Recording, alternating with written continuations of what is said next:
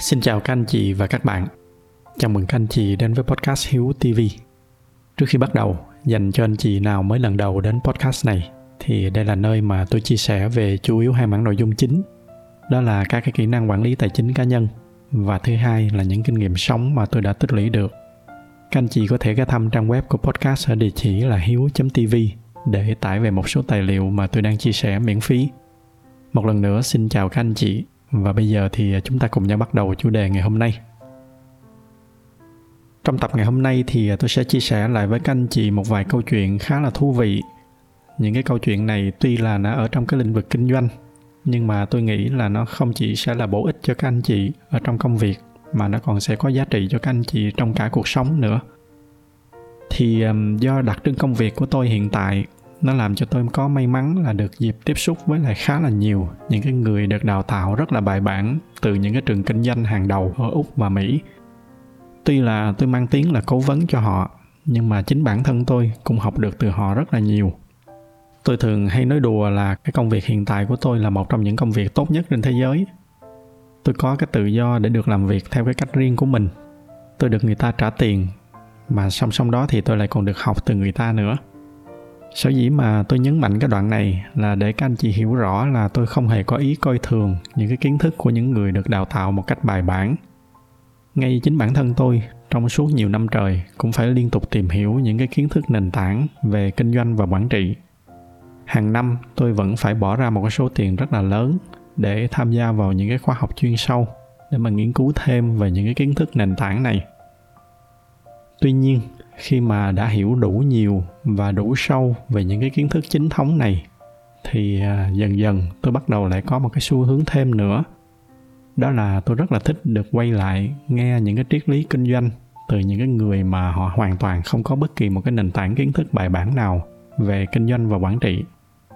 Đó có thể đến từ những người anh, những người bạn và cả những người em, những cái người mà tự thân họ đi lên những cái kinh nghiệm mà họ rút tỉa được đều là những kinh nghiệm được chắc lọc từ những cái bài học thực tế, những cái vấp ngã từ chính bản thân họ.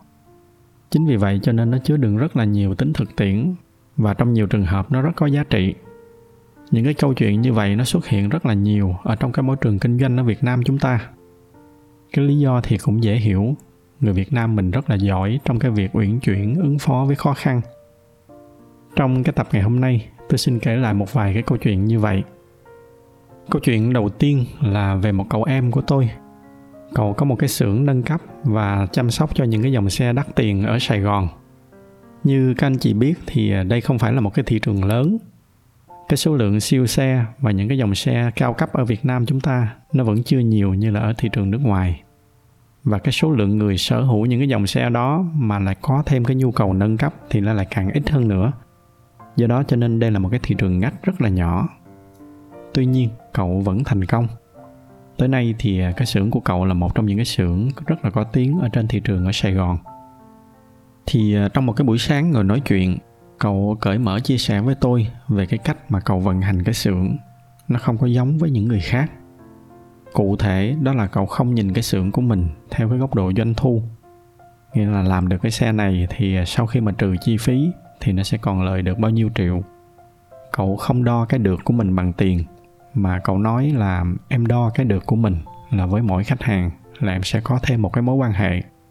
Và khi mà cậu đã chuyển được cái góc nhìn của mình sang cái góc độ đó thì tự nhiên mọi việc nó trở nên vô cùng dễ dàng. Đây là nguyên văn cái lời cậu nói. Em không có làm mọi việc với cái con mắt là cái việc này sẽ mang lại cho em bao nhiêu tiền nữa. Mục tiêu của em khi đó là phải làm sao để cho khách hàng của em vui nhất, hài lòng nhất và chính nhờ em được thoải mái đề xuất những cái gì tốt nhất cho khách hàng của mình. Cho nên em được tự do khuyên họ là nên hay là không nên làm cái này. Mặc dù là có thể những cái đề xuất đó nó có thể làm cho em không bán được hàng hoặc là bán được ít hàng hơn. Nhưng mà bởi vì cái mục tiêu của em lúc đó nó không phải là tiền, cho nên nó không còn là cái điều quá quan trọng đối với em nữa. Miễn sao khách hàng một khi mà đã tới với em thì khi bước ra khỏi cái xưởng là phải thật là hài lòng. Từ đó thì anh em trở thành bạn của nhau em lại có thêm được một cái mối quan hệ. Và cứ như vậy, mỗi ngày cậu em tôi lại vận hành cái xưởng theo cái phương châm đó. Mỗi ngày cậu lại có thêm một cái mối quan hệ mới. Thoạt nghe thì nó có vẻ hơi lạ đời. Tại vì mấy anh chị nghĩ xem đâu có mấy ai kinh doanh có thể dám nói là mình không quan tâm tới doanh thu. Nhưng mà nghĩ sâu xa hơn một chút thì tôi lại thấy đó là một cái hướng đi rất là thông minh. Tôi xin tạm giải thích đôi chút cái suy nghĩ của mình ở cái góc nhìn kinh doanh theo cái kiểu sách vở như tôi vừa nói lúc nãy, đây là một cái thị trường rất là nhỏ. Do đó nên nếu mà cứ chăm chăm khai thác thì cái tập khách hàng đó nó sẽ nhanh chóng, nó không còn để mà khai thác nữa. Mà tệ hơn, nếu mà cứ chăm chăm tìm kiếm lợi nhuận mà quên đi cái việc là làm cho khách hàng của mình hài lòng, cứ một người truyền tay cho vài người khác, thì cái tập khách hàng này nó sẽ còn nhanh hết hơn nữa.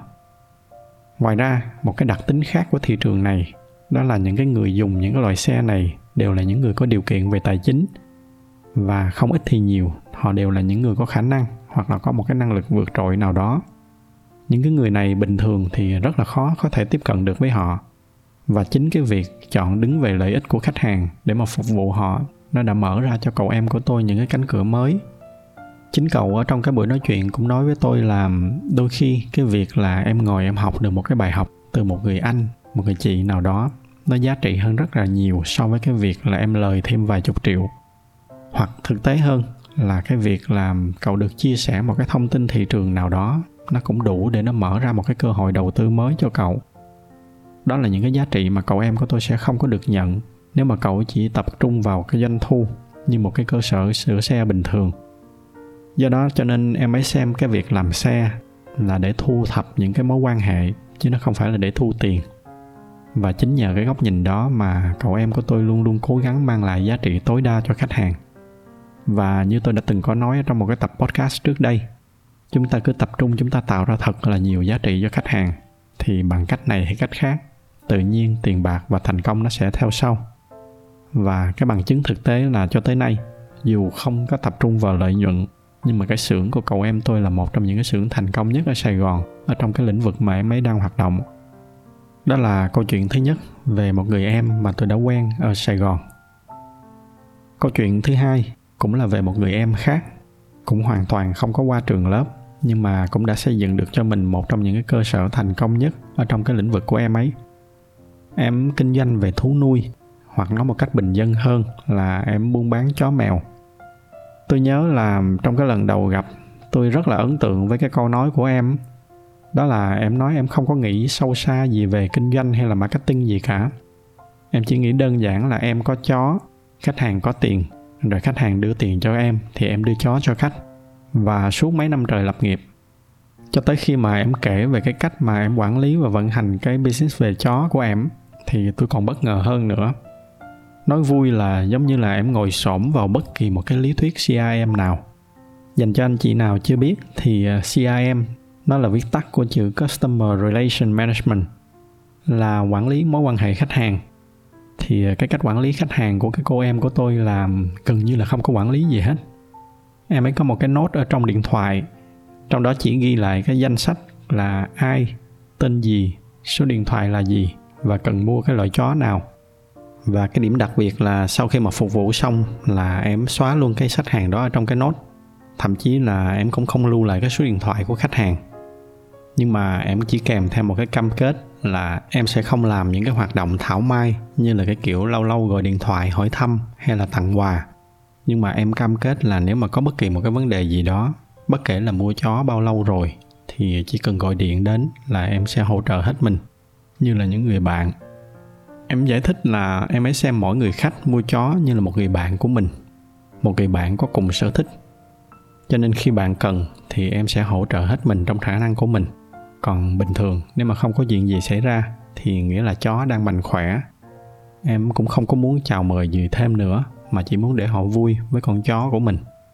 Thì tất nhiên là tôi kể lại cái câu chuyện này, không có ý là khuyến khích mọi người nên quản lý cái doanh nghiệp của mình theo cái kiểu low tech như là câu em của tôi. Thật ra thì sau này em cũng đã bắt đầu tự nâng cấp lên và bắt đầu dùng một vài cái công cụ quản lý. Cái mà tôi thích từ những cái câu chuyện này là những cái suy nghĩ đi vào gốc rễ của vấn đề của những người chưa từng qua trường lớp về kinh doanh. Chính vì à, chưa qua trường lớp, chưa được học những cái kỹ năng về kinh doanh bài bản mà họ có dịp được trải nghiệm từ chính công việc hàng ngày của mình. Họ sâu sát với từng khách hàng và hiểu rõ được cái đặc tính của khách hàng của mình. Và từ đó cho nên họ đi thẳng tới những cái giá trị. Và xét cho cùng thì tất cả những cái hoạt động kinh doanh đều là cái việc trao đổi giá trị chúng ta càng tạo ra nhiều giá trị cho khách hàng của mình. Thì bằng cách này hay cách khác, tự động chúng ta sẽ được nhận lại những cái giá trị ngược lại. Cái giá trị nhận lại đó có khi là tiền, có khi nó lại là những cái giá trị cao hơn mà chúng ta cũng không ngờ tới. Có một cái câu chuyện nữa mà tôi muốn kể với các anh chị, đó là cái câu chuyện của chính tôi. Đúng ra ban đầu thì tôi định loại cái câu chuyện của mình ra, tại vì tôi không có muốn cái bài nói chuyện nó trở thành một cái kiểu tự khen bản thân mình tuy nhiên, thôi thì dù sao tôi cũng đã soạn nó ra rồi. Dù sao thì tôi cũng không phải là người có bằng cấp, và cái cách làm của tôi nó cũng hơi khác người một chút, nên tôi nghĩ nó cũng để lại đôi chút cái giá trị gì đó cho các anh chị. Thì trong cái mảng công việc mà tôi đang làm là cố vấn cho các cái doanh nghiệp, tôi có một cái nhóm cộng đồng nhỏ, những cái người làm cái công việc này ở úc và ở mỹ.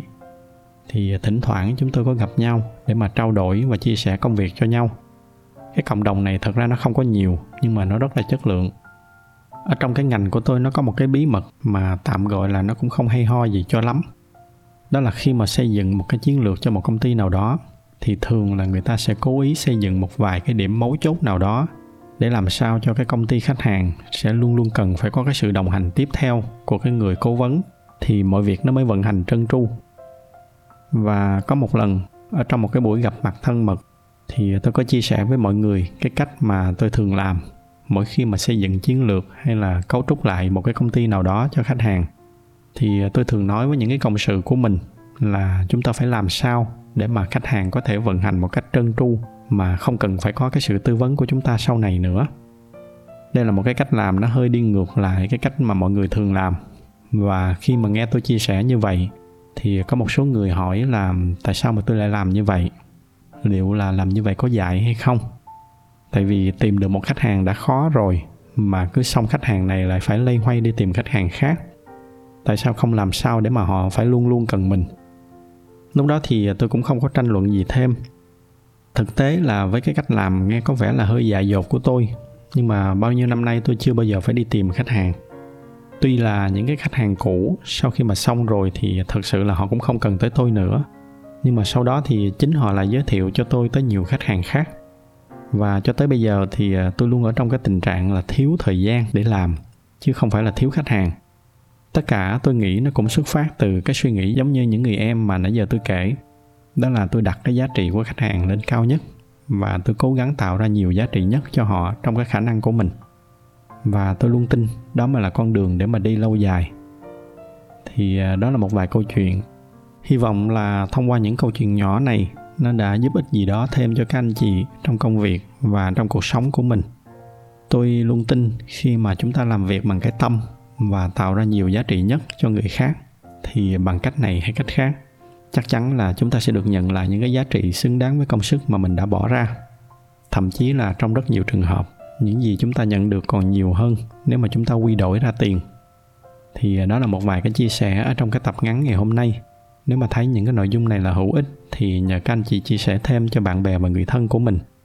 Ngoài ra thì như thường lệ, bởi vì cái giải thuật của youtube họ ưu tiên cho những video có nhiều like, cho nên nếu mà thích video này thì nhờ các anh chị bấm thêm vào cái nút like để giúp cho podcast của chúng ta có nhiều người biết hơn nữa.